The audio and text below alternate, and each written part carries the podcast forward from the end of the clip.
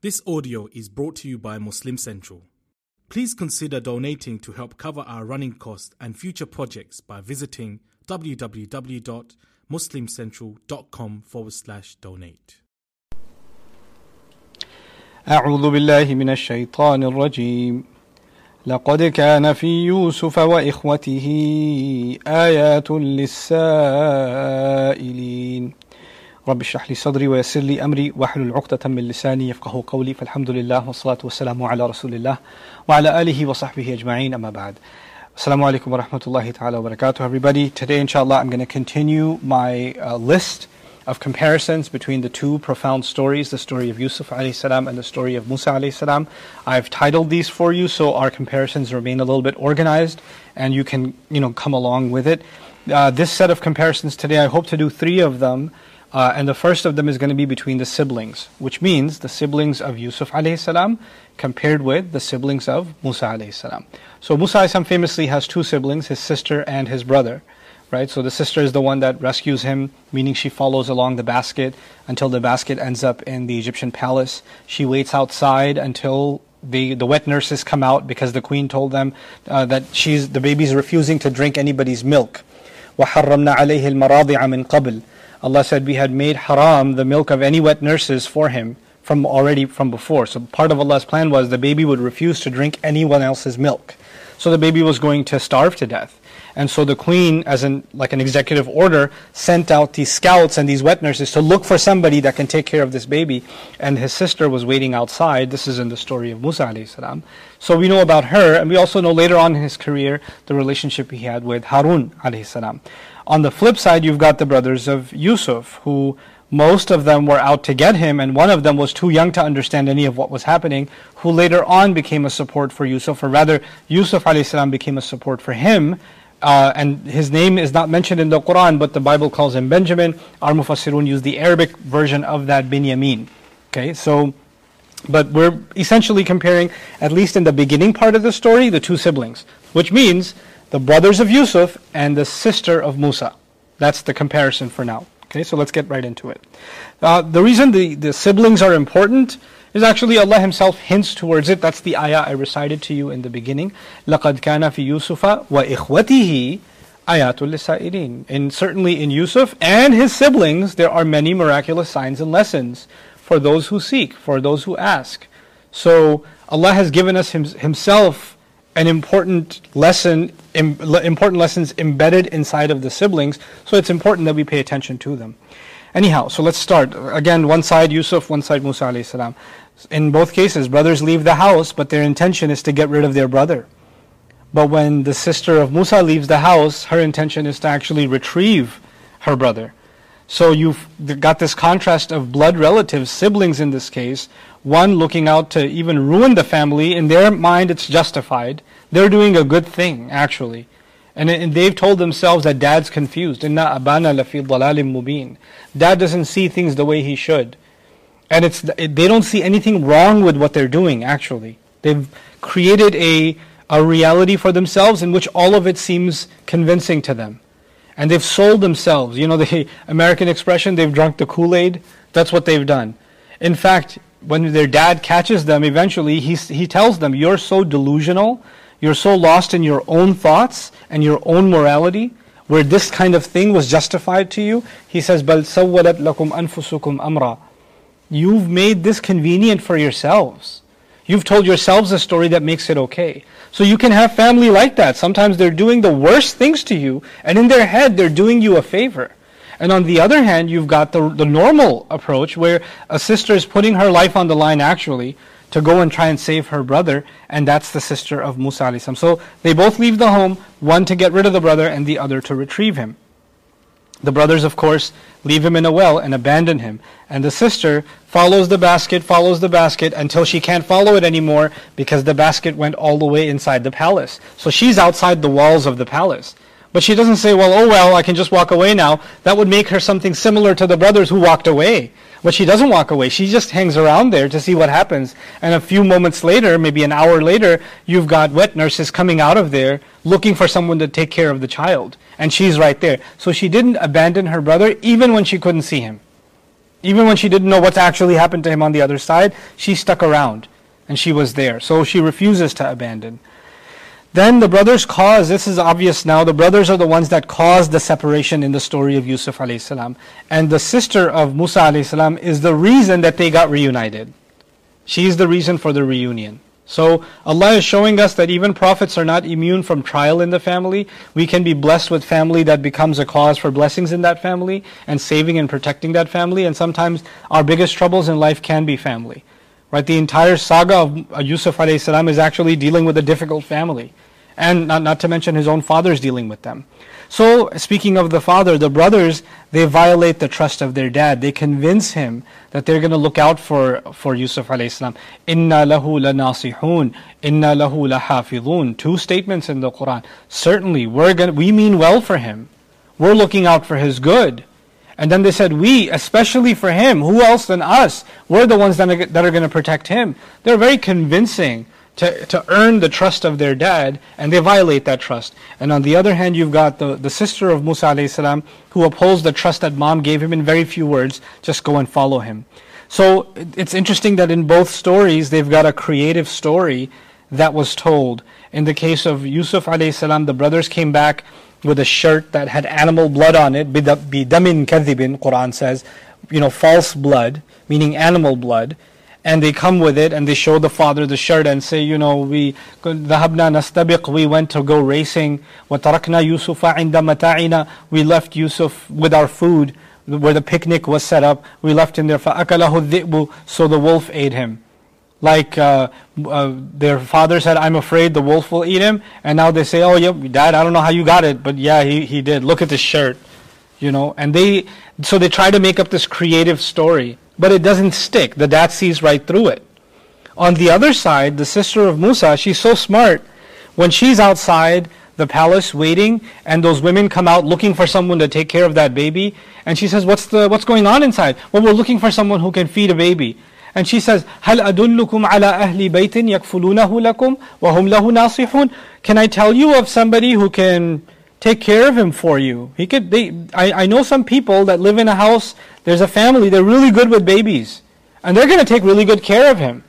And it's interesting that the brothers of Yusuf said, "Inna lahu nasihun." We mean well for him. Nasihun was used, and when she talked to them, she said, "I know a family lahu nasihun." وَهُمْ لَهُ نَاصِحُونَ And they're going to be good for him. They're going to take exact same words were used. But anyway, so the, the sister tells this creative story to them about her own family. She's actually talking about her own family. But she doesn't say, by the way, that's my brother, and that's like my mom, and she's really worried, so can she go back inside? She doesn't say that. She makes it a creative version. They're pretty good baby babysitters. They're good caretakers. And that's how she gets the reunion to happen. So one is justifying the separation by way of a creative storytelling and not telling the truth. And Musa's fa- you know, sister is actually telling a creative story to help the family get reunited. And there's one important difference also. When she told her, her version of the story, she didn't lie. She just withheld the full story. I know a family that'll take care of him is true. She just didn't say, it's my family. right? It's my mom. She withheld information, but she didn't lie, technically. So her creative story did not involve lying, theirs did. Then, you know, brothers, when, when the father expressed fear that I don't, I can't let him go. I'm, I'm really, it worries me that you're going to take him away. And I'm afraid that the wolf will eat him when you're just not paying attention to him. وَأَنْتُمْ عَنْهُ غَافِلُونَ they talk back to him and they, they start telling him, what are you talking about? How can a wolf eat him when we're around? And they're having this argument with him.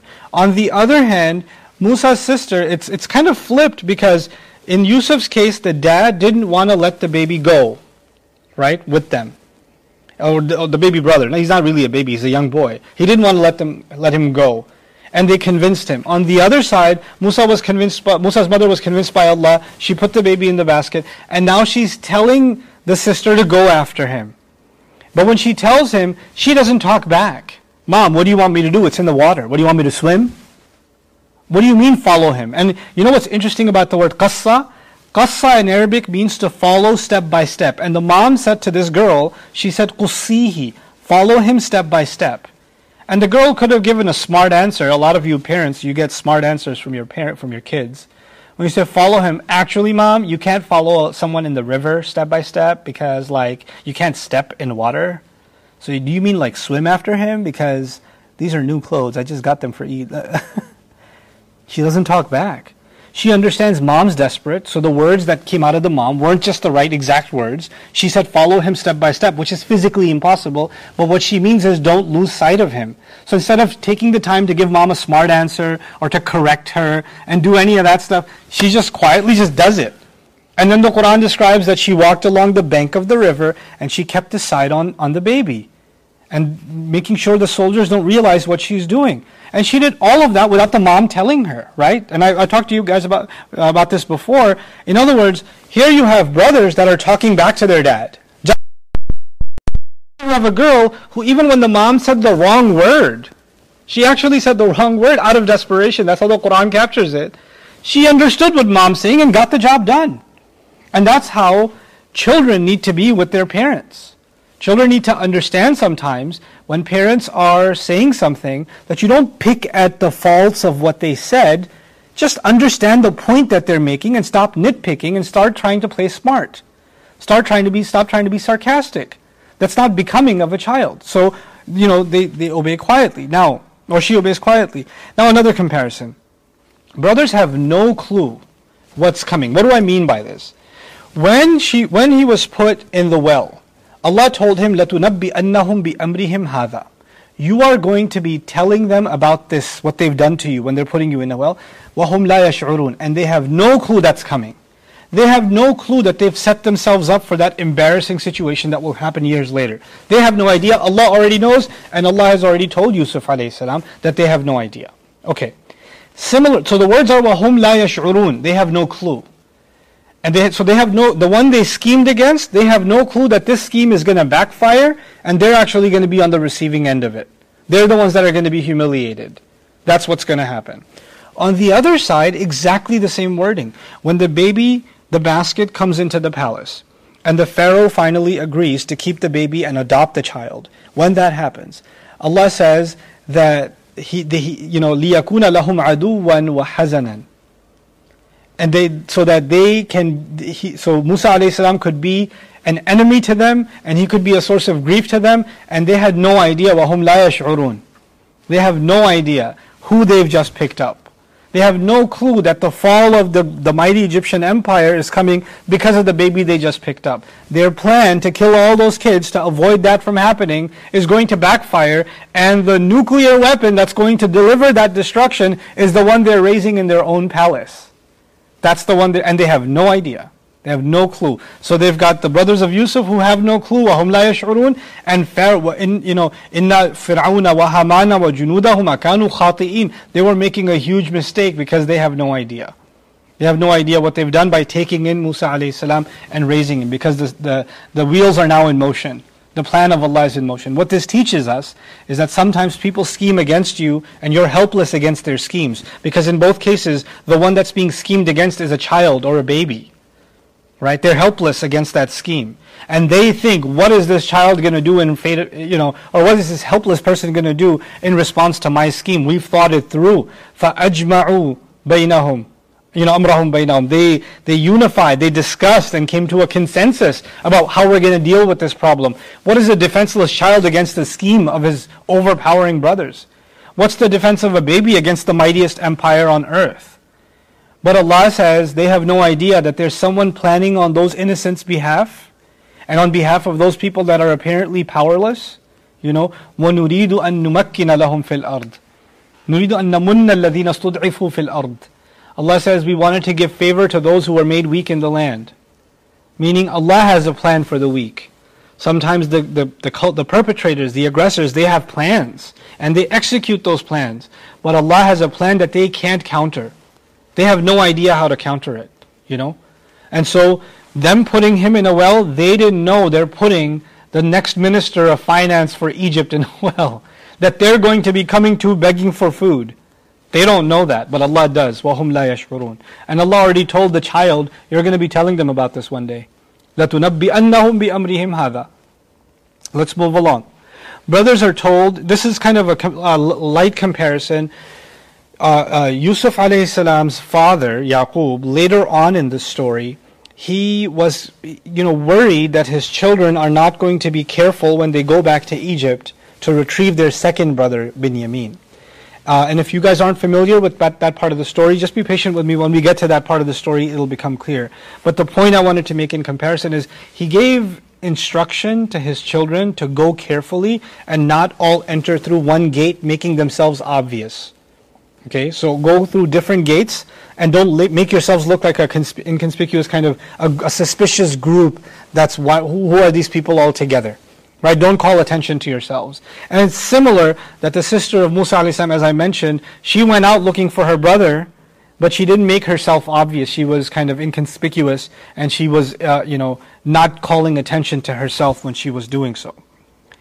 Musa alayhi story is also different from Yusuf alayhi story because Yusuf alayhi years later carries the, the scar and really the, you know, the grudge even, what his brothers had done to him. The hurt he has inside him. How could his own brothers do that to him? And years later when he did see them, they didn't recognize him. And when they didn't recognize him and he tried to keep his younger brother with him through that scheme, you know what they said? Oh, if Binyamin stole, you know, he used to have a brother, he was a thief too.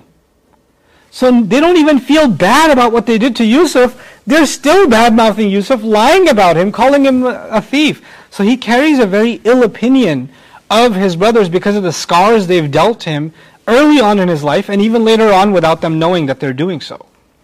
On the flip side, Musa alayhi salam, when Allah talks to him, he has a high opinion of his brother. Huwa afsahu minni lisanan. He's a way better speaker than I am. Ushdud bihi azri wa ashrikhu fi amri. You know, Harun, my brother, give, fortify my back with him and make him a partner in my mission. So he speaks highly of his brother, while Yusuf salam has to withhold the, the ill opinions he has of his brother and has to swallow a lot of sadness that comes later on in the story. Okay, so that was a little bit about the comparison of the two siblings. Let's talk about the journey. This gets really interesting. What do I mean by the journey? The journey of the children. So Yusuf is journeying from his home to the well, to being sold into slavery, to end up in Egypt, right?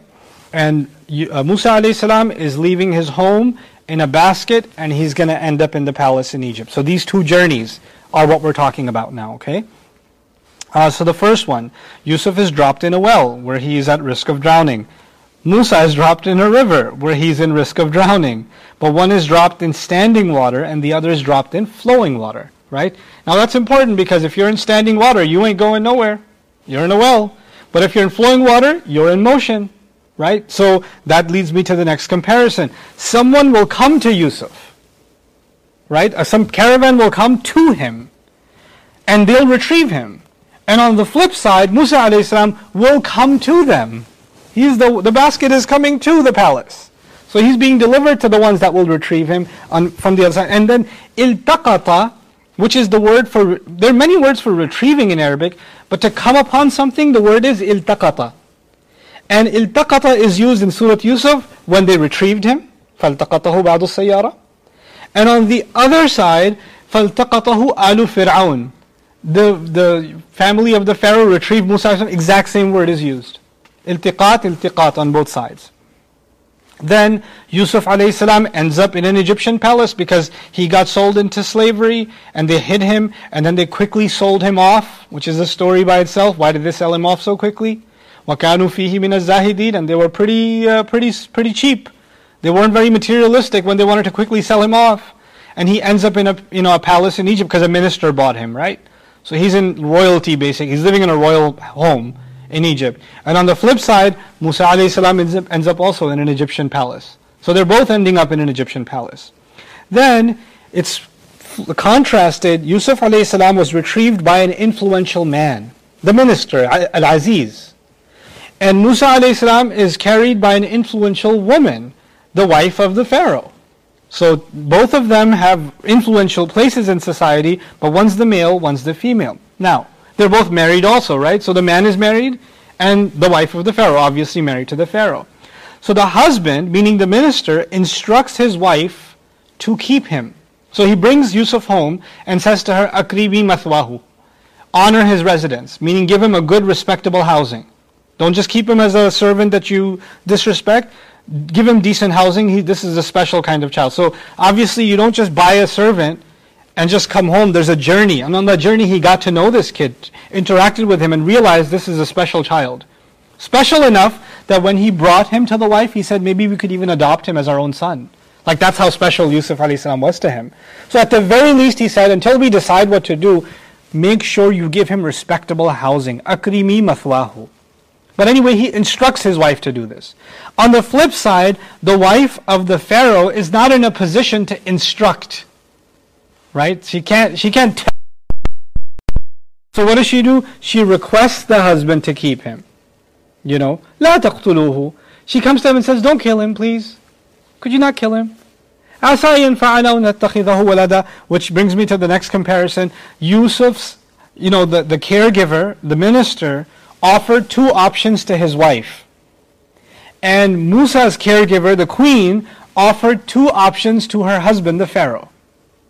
And in both cases, pay attention to this now, in both cases, the villain is being given two options. Because the villain in Yusuf's story is the lady of the house. And the villain in Musa's story is the man of the house. And they're being given two options. What are the two options? عَسَىٰ أَن يَنْفَعَنَا أَوْ نَتَّخِذَهُ وَلَدًا Exactly the same words in Surah Yusuf and Surah Al-Qasas. Maybe he will benefit us, meaning he could be of service to us. We can keep him as a servant. Or we can take him as our own adopted child. So, I've written here service or adoption, right? Those are the two options. And the minister gives his wife two options. Maybe we'll, maybe we'll keep him as a servant or as an adopted child. The Pharaoh's wife comes to him and says, Don't kill him. Maybe he could be a servant or even an adopted child. Both options. And in the case of the minister, interestingly enough, the service option is used, meaning he's kept as a servant. And in the case of Fir'aun, the prince, he's adopted as their own. Alam fina walida. I found this really interesting because it's kind of unexpected. You see, the minister is clearly impressed with this boy. So you would expect that the option taken would have been that he'll take him as his own adopted child. On the flip side, the Pharaoh can't stand Israelites. He's killing their babies. So even if he tolerates saving one of them, not killing him, the most he might be willing to do is keep him as a servant. What I'm getting at is, in the case of Yusuf, the expected decision seemed to be adoption. And in the case of Musa, the expected decision seemed to be service. But it's flipped. The decision in the case of Yusuf is he's turned a servant. And the decision in the case of Musa alayhi salam is he's actually adopted. Things don't turn out as we expect. You know? And so now both stories are going to take place inside an Egyptian palace, and one of them is going to be of service, and the other going to be of royalty, meaning Musa alayhi is going to be raised a prince. Then we talk about love a little bit. When it comes to Yusuf alayhi the wife of the minister has love for him. I'm going to stop for a second. What's going on? Keys. Oh, my car keys? They're not with me. Sorry because that was, way too distracting. So sorry. Okay, it's okay. Hi, internet. I get distracted sometimes. I'm gonna go back to work now. Okay. So Yusuf alayhi salam, his keeper, meaning the wife of the minister, she has love for him, but it's a misguided kind of love. She's a married woman who's got a crush on this servant of hers. So she's got this confusing, toxic kind of love for for Yusuf salam. On the other hand, the villain is not a woman. The the villain is a man. It's Firaun. But Fir'aun also had love for Musa alayhi but his love was not a toxic kind of love. In fact, Fir'aun hated all the Israelite children, but Allah says, you know, um, in, in Surah Taha, Allah says, وَأَلْقَيْتُ عَلَيْكَ مَحَبَّةً مِنِّي He tells Musa alayhi I, I dropped a special kind of love on you. Meaning, the Pharaoh couldn't even help himself he was divinely, Allah divinely intervened into his heart and put a love of Musa in him. What I'm contrasting is, she, in the story of Yusuf, has a misguided love for Yusuf. But Fir'aun actually has a divinely inspired love for Musa. It's actually that love that kept him from killing him all those years. It's the same love that even when Musa came back and gave Egypt all kinds of trouble, for all those years, the Pharaoh refused to kill him until the very end. That's finally when he broke the final straw. But he wouldn't kill him until then. Now, because of that love, that toxic love, and the love not just that the minister's wife had, but the women around him had, because of that love, the Yusuf salam was threatened to be put in jail. Actually, the second time he met and those women cut their hands, those of you that are familiar with the story, she literally said, if he doesn't do what I want, la yusjananna, he will get thrown in jail. He will get thrown in jail. Later on you find Musa salam, you know, challenging Firaun. And Firaun says, لَإِنِ اتَّخَذْتَ إِلَهًا غَيْرِي لَأَجْعَلَنَّكَ مِنَ الْمَسْجُونِينَ If you dare take a god other than me, I will make sure you are from those that are thrown in jail. Both stories include a threat for being thrown in jail. And the one that the, the villain is the one making the threat. Follow my way and you won't go to jail. It's interesting also that one wants you to disobey Allah and the other wants you to disbelieve in Allah. In other words, one wants you to take an action against Allah, zina, and the other wants you to take, uh, take the belief of Allah out of your heart, right? So one's an internal, one's calling Allah's, dis- Allah's disobedience inside the heart and the other in actions. And you know what? Our faith is both things. It's what we have in our hearts and it's also our threatened unless they take action against Allah. And the other is being threatened unless they change their belief in their heart about Allah. Subhanallah. This is showing us that Iman is both of those things. It is word and action. This is why in the Quran, it's interesting that one of the words for the prayer, the five prayers we have, one of the prayer, one of, one of the words for prayer is iman. وما كان الله ليضيع إيمانكم إن الله بالناس لرؤوف رحيم Allah would never be one to waste your iman. It's a side note but an important one because of this comparison. You know the Muslims used to pray towards Jerusalem until the Qibla changed and we prayed towards Kaaba. When we prayed towards Kaaba, the Jewish community of Medina told the Muslims, hey, so all your other prayers, you all got the wrong address? Those didn't count, huh? And the Muslims started wondering, were we praying in the wrong direction? Did those prayers not count? And Allah revealed, وَمَا كَانَ اللَّهُ لِيُضِيعَ إِيمَانَكُمْ Allah would not be one to waste. You would expect Allah to say, Allah would not be one to waste your prayers. He didn't say that. He said, Allah would not be one to waste your iman. What's, why did Allah say that? Because to Allah, your prayers are actually your iman. So He equated prayer with faith. He put them together. In another place in Surah Al-Qiyamah, he says, فَلَا صَدَّقَ وَلَا صَلَّى He didn't confirm the truth, nor did he pray. To Allah, confirming the truth comes directly with what? Prayer. They're one, two sides of the same coin. What is happening here? Two sides of the same coin. Action that is in obedience to Allah and faith that is in subservience to Allah. And you are in a situation sometimes where you have to renounce obedience to Allah. You're being threatened by society. You're being pressured to disobey Allah. And if you don't, there will be consequences. You, you, on the other hand, you might have to renounce your whole identity as a Muslim, like Musa alayhi salam. So there are both kinds of pressures that people can be put under, where their life can be made miserable. Firaun is making a threat, the wife of the Pharaoh is making a threat. And sometimes those threats succeed. In the case of Yusuf, it succeeded. She, he was thrown in jail. In the case of Musa, it didn't succeed. But regardless, the real threat is still there, right? So we have to be aware that these threats can come. And sometimes these threats come from people who are supposed to be our caregivers. Who are supp- and she was told from the very beginning what? Honor his residence, right? And this is how she's honoring his residence. And Pharaoh raised him as his own child. What are we learning? Sometimes even people close to us not just fam- people from the outside, people close to us, might threaten our loyalty to Allah. They might use love as an excuse, because the Pharaoh used love. He said, I raised you, you're going to disobey me? I did everything for you. You've been here since you were a child, and you're going to stand out against me? So he's using emotional manipulation. I'm remembering the Sahabi Sa'ad ibn Abi Waqqas radiallahu anhu, whose mother basically blackmailed him, emotionally blackmailed. If you love me, you'll leave Islam. Right? So that you know, it's either our actions that are going to be called, like it's okay, disobey Allah because you love me. And on the other, you know, you better disobey Allah and you're going to be threatened. Disbelieve in Allah if you fear me. So both of those threats are being uh, contrasted. It's interesting in both cases to have love for them. قَدْ شَغَفَهَا حُبًّا the, the, the women said about him, about her, she's just obsessed in love with him. She, and she's in love with him and trying to destroy him. What you, this is what you call toxic love. I love you, that's why I'm trying to kill you. I love you, that's why I'm trying to throw you into jail. You don't understand my love, it's complicated.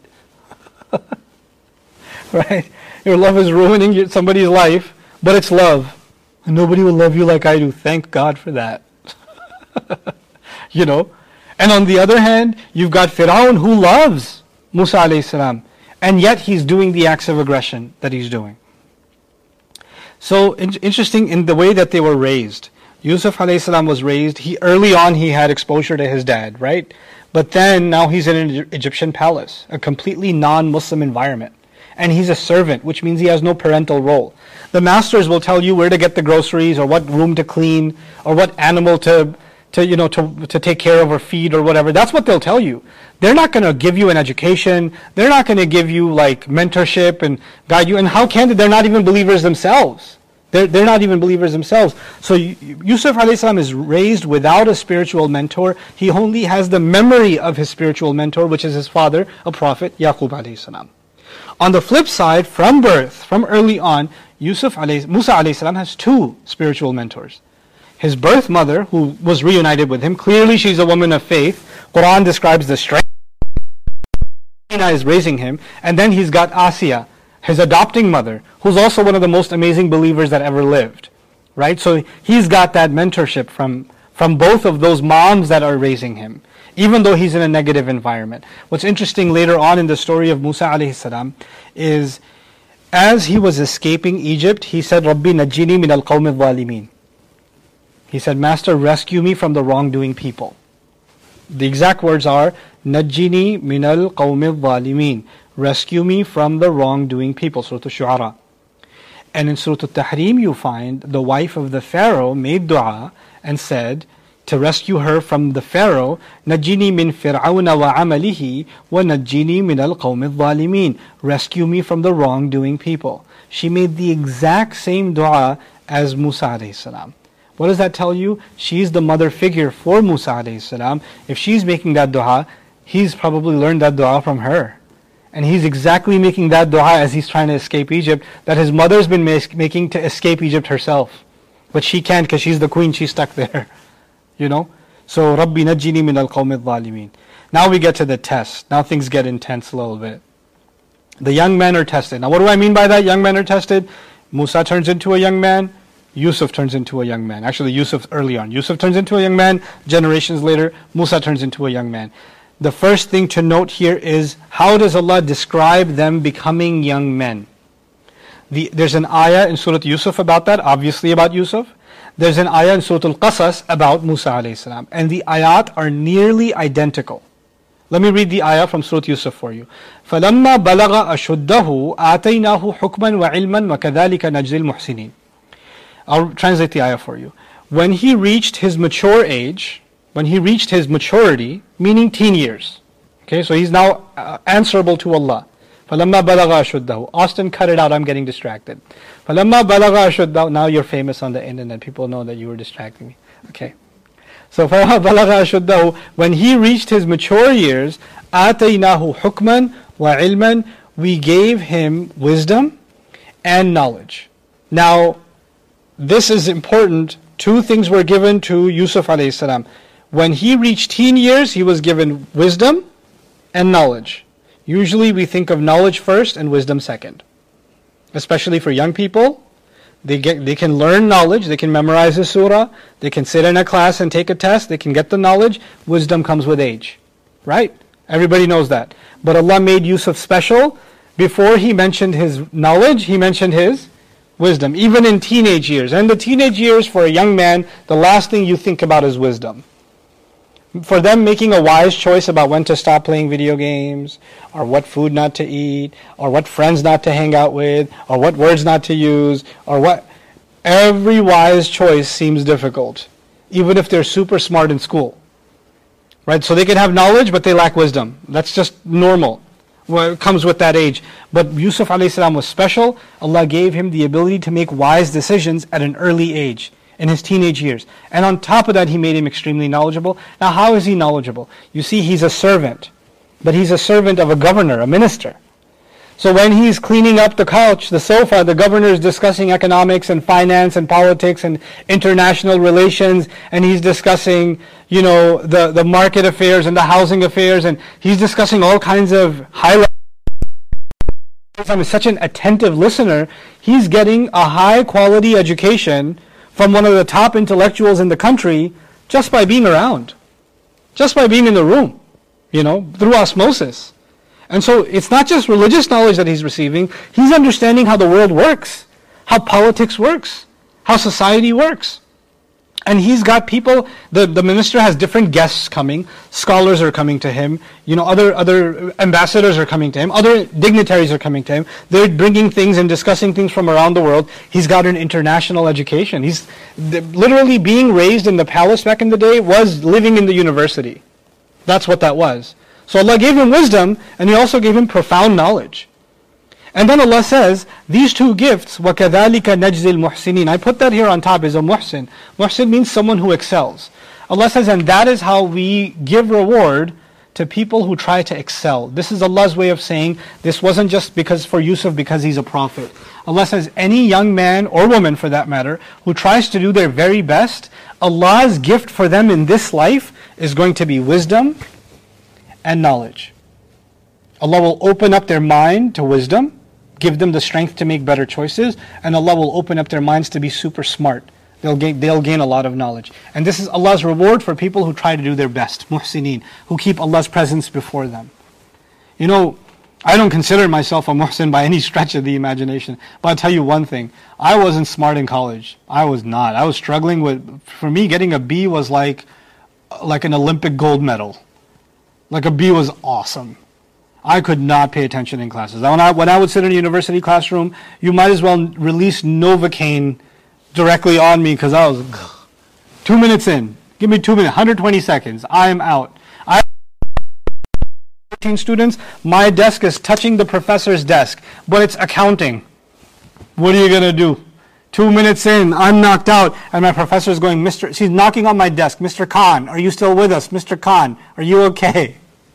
And my friend who used to take all the classes with me, I hope he's watching, he's Alvin, wake up, Nouman, wake up. That was me. And then at one point I decided I want to be the best I can in learning Allah's book. I want to do my very best in that. I just want to learn Allah's book. And I'm not a good student at anything at that point. I'm not. And I just told Allah, Allah, just let me learn your book. Just, just let me learn it. And Allah opened the door to Arabic for me like I couldn't imagine a couple of years later, and I'm not saying I'm some expert in Arabic. I've got a long way to go in my Arabic. But I would go meet with somebody and say, MashaAllah, Sheikh, where did you learn Arabic? I'm like, Sheikh, where did you learn? I'm like, uh, Queens, Flushing. what do you want me to tell you? You know, uh, how many hours did you spend? Uh, 20 minutes a night? Sorry, I can't give you a more impressive answer. What Allah says is when people try to do their very best in something, then Allah opens up wisdom and knowledge for them. But coming back to the story, Yusuf salam was granted hukman wa ilman, and Allah says, وَكَذَلِكَ نَزِلْ الْمُحْسِنِينَ Now, the ayah, again, I'll read the Arabic to you. فَلَمَّا بَلَغَ أَشُدَّهُ آتَيْنَاهُ حُكْمًا وَعِلْمًا وَكَذَلِكَ نَجْزِي الْمُحْسِنِينَ Exactly the same ayah in Surah Al-Qasas about Musa salam, except one word is different. One word is added. Allah says, فَلَمَّا بَلَغَ أَشُدَّهُ Just like that ayah. آتَيْنَاهُ حُكْمًا وَعِلْمًا Just like that ayah. وَكَذَلِكَ نَجْزِي الْمُحْسِنِينَ Just like that ayah. But in the middle, Allah added, فَلَمَّا بَلَغَ أَشُدَّهُ وَاسْتَوَى And He made him firm in strength. He made him like the bark of a tree. So Allah added this little information about Musa alayhi salam that he was made extremely strong. Now this is important. This is going to play a role. So they are very similar, except Musa salam has this added feature that Allah mentioned. His unusual strength was added to the description of him as a young man. We know, because you guys have heard the story of Yusuf salam time and time again, what was the um, what was the great trial of Yusuf? Why did he get himself in so much trouble? Because he was really good looking. So you've got one young man who's exceptionally good looking, and you've got the other young man who's exceptionally what? Strong. Right? So, and in youth, those are the two things to aspire towards, right? So you've got looks and you've got strength. Not even now in high school, you've got pretty boys and you guys boys that work out. They're not pretty, but they work out a lot. right? So you've got looks or you've got strength. There's, there's guys that, that just work on their hair. That's good enough. That'll work for them. or the brand of clothes. And other guys are benching whatever they can because they don't. They, they don't. Allah didn't give them the looks, so they might as well get the yeah, train themselves to be something, and and be be recognized for their strength. That's what's going to make them attractive. Now the thing is, looks can be a trial for a young man, and strength can be a trial for a young man. So for each of them, Yusuf alayhi salam was given a trial because of his looks. And Musa alayhi is given a trial because of his strength. Exactly, because the, the punch was strength, wasn't it? And that's where his, his trial begins. So now we move forward when Allah described their teenage years, فَلَمَّا بَلَغَ أَشُدَّهُ وَاسْتَوَى آتَيْنَاهُ حُكْمًا وَعِلْمًا وَكَذَلِكَ نَجْزِي الْمُحْسِنِينَ This ayah that I'm citing to you from Qasas, and without wastawa, without the extra strength in Yusuf alayhi salam story, in Surah Yusuf, immediately after the next ayah in Surah Al-Qasas about Musa, and immediately before that the ayah right next to that in Surah Yusuf, the very next ayahs in both cases are their trial begins. So it's pretty interesting. Allah mentions their youth, and then He mentions trial. Right? And He didn't just mention youth, He said their youth, they already had wisdom, they already had knowledge, and they were muhsineen. And many of you know the famous hadith of the Prophet ﷺ about ihsan, people that are muhsineen, that you worship Allah as though you can see Him. And if you can, at least you're always aware that He's seeing you. That's muhsin. That's ihsan, right? Be a person of ihsan, you could have wisdom, you could have knowledge, and you'll still go through a trial. You'll still go through a trial. And there are both of them are going to get tried. And how are they going to get tried? Let's t- you guys know the story, so but I'm, I'm going to compare the elements of the story. Yusuf salam got tried in the bed having him clean the house or whatever, and they're secluded, it's just her and him. So his trial happens in seclusion, indoors. Musa alayhi salam is out in the afternoon in Egypt, and it's, it's their, their qaylula time. The Spanish call it siesta, the afternoon nap. Nowadays, the entire world is in siesta, right? So it's understandable. So the streets are empty, and there's only two people in the street. One guy is killing the other. The Egyptian soldier is killing the Israelite. So, so one trial starts indoors, the other start, trial starts outdoors. Now you would imagine the one indoors is going to have privacy and the one outdoors is exposed. But ironically, the one indoors obviously has privacy and even the one outdoors has privacy because nobody else is around, only two witnesses. Right? Only two people. Now, the trial of Yusuf alayhi salam happened from his, the owner of the house. She's his boss. She's the one who controls his life. She's the one who tells him what to do every single day.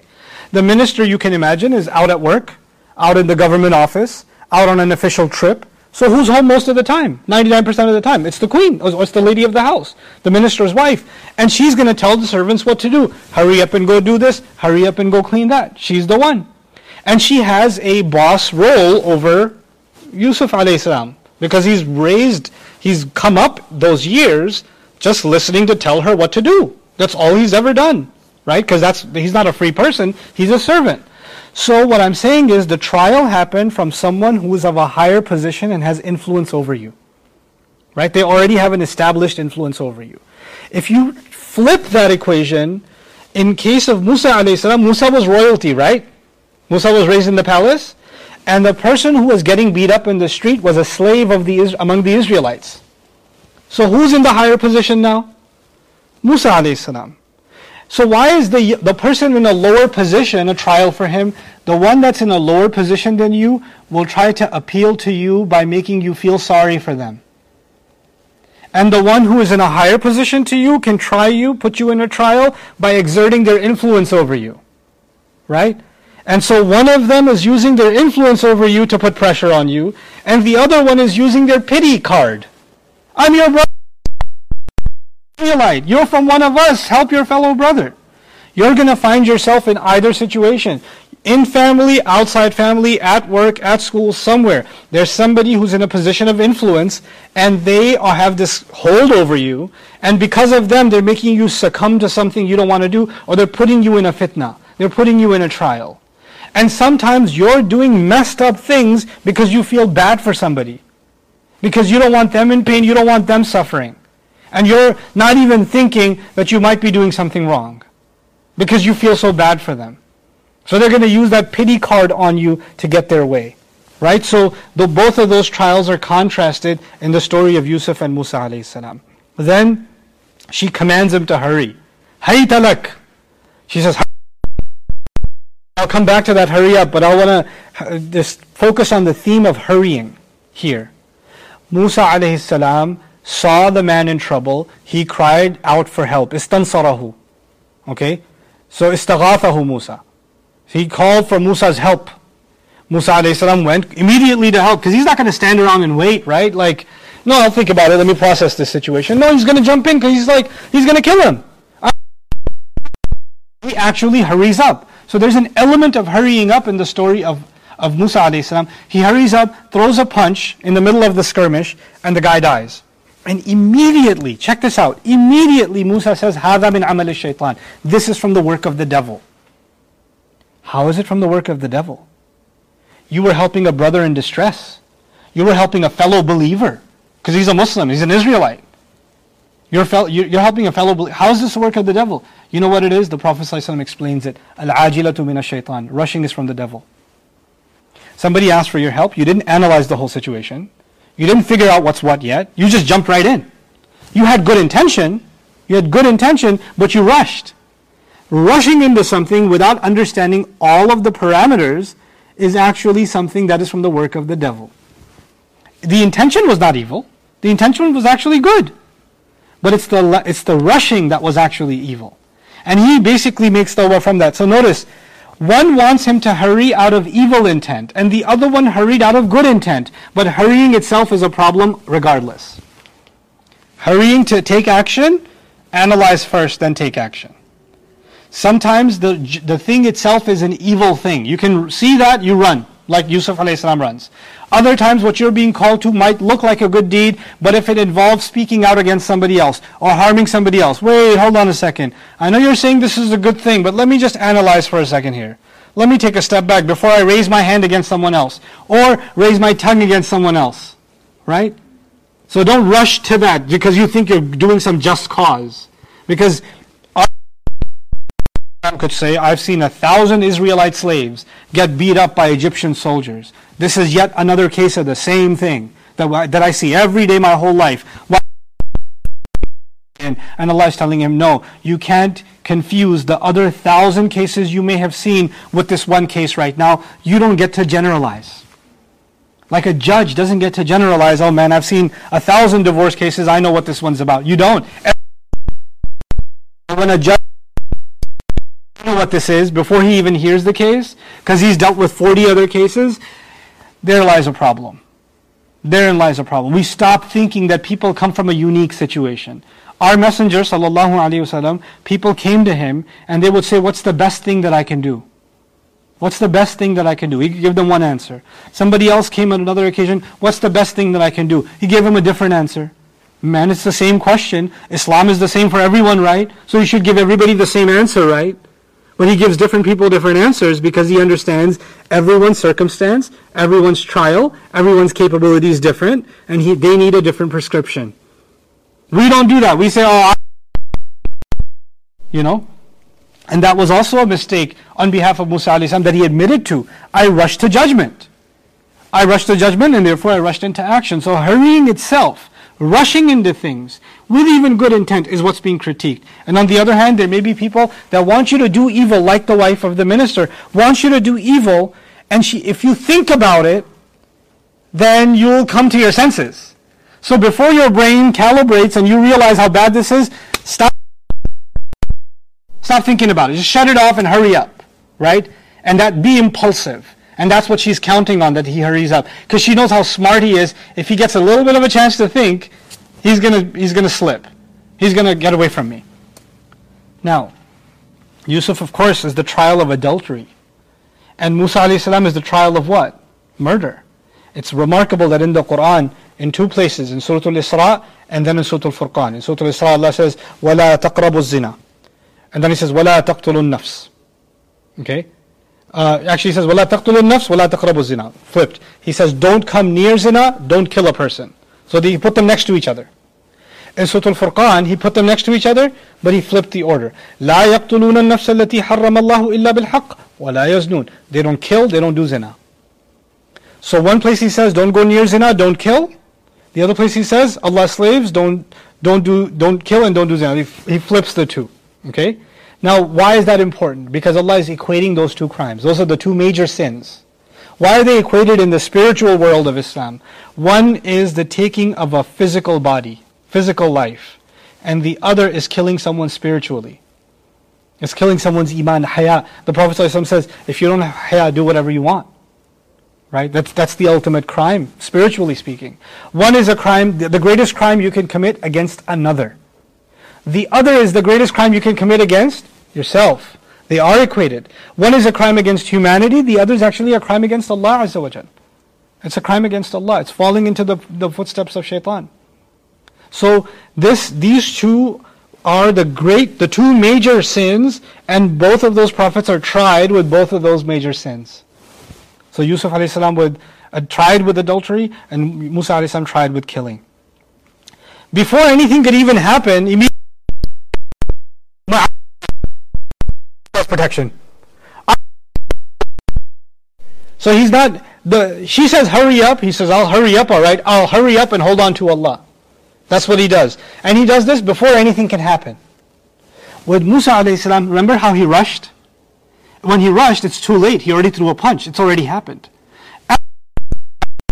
Said, you know, uh, هذا من عمل الشيطان إنه عدو مضل مبين This is from the work of the devil. He's clearly an enemy, obviously. ربي Uh, inni zalamtu nafsi faghfirli. Master, I have done wrong to me, please forgive me. What are we learning? What to do when you catch yourself heading towards haram, be like Yusuf. Cling to Allah. Cling to Allah. You know, uh, uh, try this experiment. When you're getting towards the haram, just saying Allah's name. Just saying His name will put you to shame and you'll back off. Just saying His name out loud.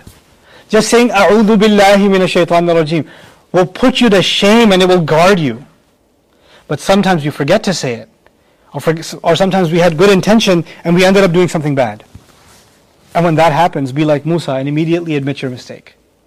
Don't just blame the devil.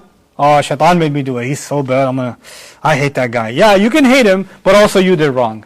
So what did Musa do? He said it's the devil, but then he said, I wronged myself. He took responsibility and he begged for forgiveness. So before the before what happens, Yusuf After it may happen, Musa alayhi salam. Remarkable. Then Yusuf alayhi salam said, إِنَّهُ لَا يُفْلِحُ الظَّالِمُونَ Wrongdoers don't succeed. And Musa alayhi salam says, I have wronged myself. Both of them mention zalim. إِنَّهُ لَا يُفْلِحُ الظَّالِمُونَ رَبِّ إِنِّي ظَلَمْتُ نَفْسِي Yusuf salam even tries to appeal to the reason of the minister's wife and says, Listen, my master has been good to me. Some of us say here, my master meaning Allah, which is acceptable tafsir. On the other hand, equally acceptable tafsir, my master, the one who gave me this house, who honored me to live here, whose house I've been serving, he's been good to me. How can I do that to his family? How can you ask me to be disloyal to my, the master who's taken care of me and been good to me? You know, in uh, Rabbi ahsana mathwaya. On the other, so he's got a sense of loyalty to the one who took care of him, right? Both Allah Azza wa and also the master of the house. On the other hand, Musa salam actually did have loyalty for the Israelites because he's also an Israelite and they're also fellow Muslims. They're believers. But once he realized his mistake, he helped a fellow brother and ended up following the trap of the shaitan. He stood against the kafir and stood next to his believing brother and ended up doing the wrong thing. So he says, I won't support in you know ربي بما أنعمت علي فلن أكون ظهيرا للمجرمين I won't back up criminals ever again. It doesn't matter who belongs to my race and doesn't belong to my race. My loyalty will never be siding with criminals. In other words, we're learning my master has done good to me, so I'm loyal to him. but even if my own people were doing bad, I won't be loyal to them. Loyalty does not come from just being from some people, you know. Now, the imagery contrast. Yusuf alayhi is running from her, away from her, and Musa alayhi rushed towards the aggressor, and and you know hit one of the aggressors. This is also really interesting. Yusuf alayhi interpreted the speech. What, what do I mean by that? Yusuf alayhi when she said, hurry up, haytalak, what I'd like you to know is the words haytalak are not evil words. In Arabic, if you wanted to tell your servant to hurry up and feed the donkey, you'd say, haytalak, hurry up and do it. If you wanted him to clean the windows or do the, mop the floor, haytalak, haytalak, haytalak. He hears haytalak all the time. But in that particular moment, from her tone, her body language, the situation. He heard the same words, but he could tell she means something bad right now. This is not the haytalak I heard my whole life. I'm able to interpret the difference between this and all the other haytalaks I've heard. I'm going to make a run for it. This is someone who's never run away from the instruction of their boss. Right? Because he can interpret what's behind that speech. What's behind it. Musa alayhi hears, on the contrast, he hears an Israelite taking a beating on the ground. And he's asking for his brother's help. He's not able to interpret what's going on behind it. This is this kid. This guy's a scam artist. He's a con artist. He's getting beat up because he asked for it. He committed some kind of crime. But Musa alayhi can't see that far. He's impulsively responding, right? So what you see is a contrast in Yusuf. Now we see what the, the two strengths are. Actually, it's not just Yusuf alayhi had great looks. His strength is his ability to interpret speech, just like he interprets dreams Right? He can interpret all kinds of speech. يُعَلِّمُكَ مِن تَأْوِيلِ الْأَحَادِيثِ Yaqub told him, Allah is teaching you the way to interpret all kinds of speech, not just dreams. All kinds of speech. So he was able to do that. Musa alayhi doesn't have that special skill yet. So he wasn't able to interpret the speech of that con artist. I'm gonna, because I don't want to go over an hour, your attention span will die. So inshallah, I'll continue this tomorrow. I'll go up to 14 and continue tomorrow, inshallah. But, um, so Yusuf salam is loyal to the master of the house. But by flip contrast, Musa salam is loyal to the slaves, meaning the Israelites. Actually, it's his loyalty that led him to do the, to rush to help. Because and the reason he used to go out in the middle of the afternoon into the middle of the city square where nobody was there is because he knew he's an Israelite, and that's the time where even the police takes a break. So he could go into, into Egypt and he could help the Israelite poor, the sick, or the laborers who couldn't finish their work. He could finish their work for them because he was loyal to them and not get caught. Because if Egyptian royalty gets caught doing slave work, he's going to get in trouble. He wants to volunteer and help his people, but he can't do that publicly, right? So he used to leave his palace in the middle of the afternoon when everybody's taking a nap just for the intention of going and helping his people. So Yusuf alayhi is serving the master and Musa alayhi is serving the slaves. That's the, the contrast between the two. So inshallah ta'ala from here to, uh, to the rest of them, I think I collected 29 of these comparisons. So we're halfway, or a little less than halfway through. But inshallah I'll continue this tomorrow and finish up the rest of the comparisons also. Barakallahu li wa lakum. Assalamu alaikum wa rahmatullahi wa barakatuh. Hope you guys are enjoying this series.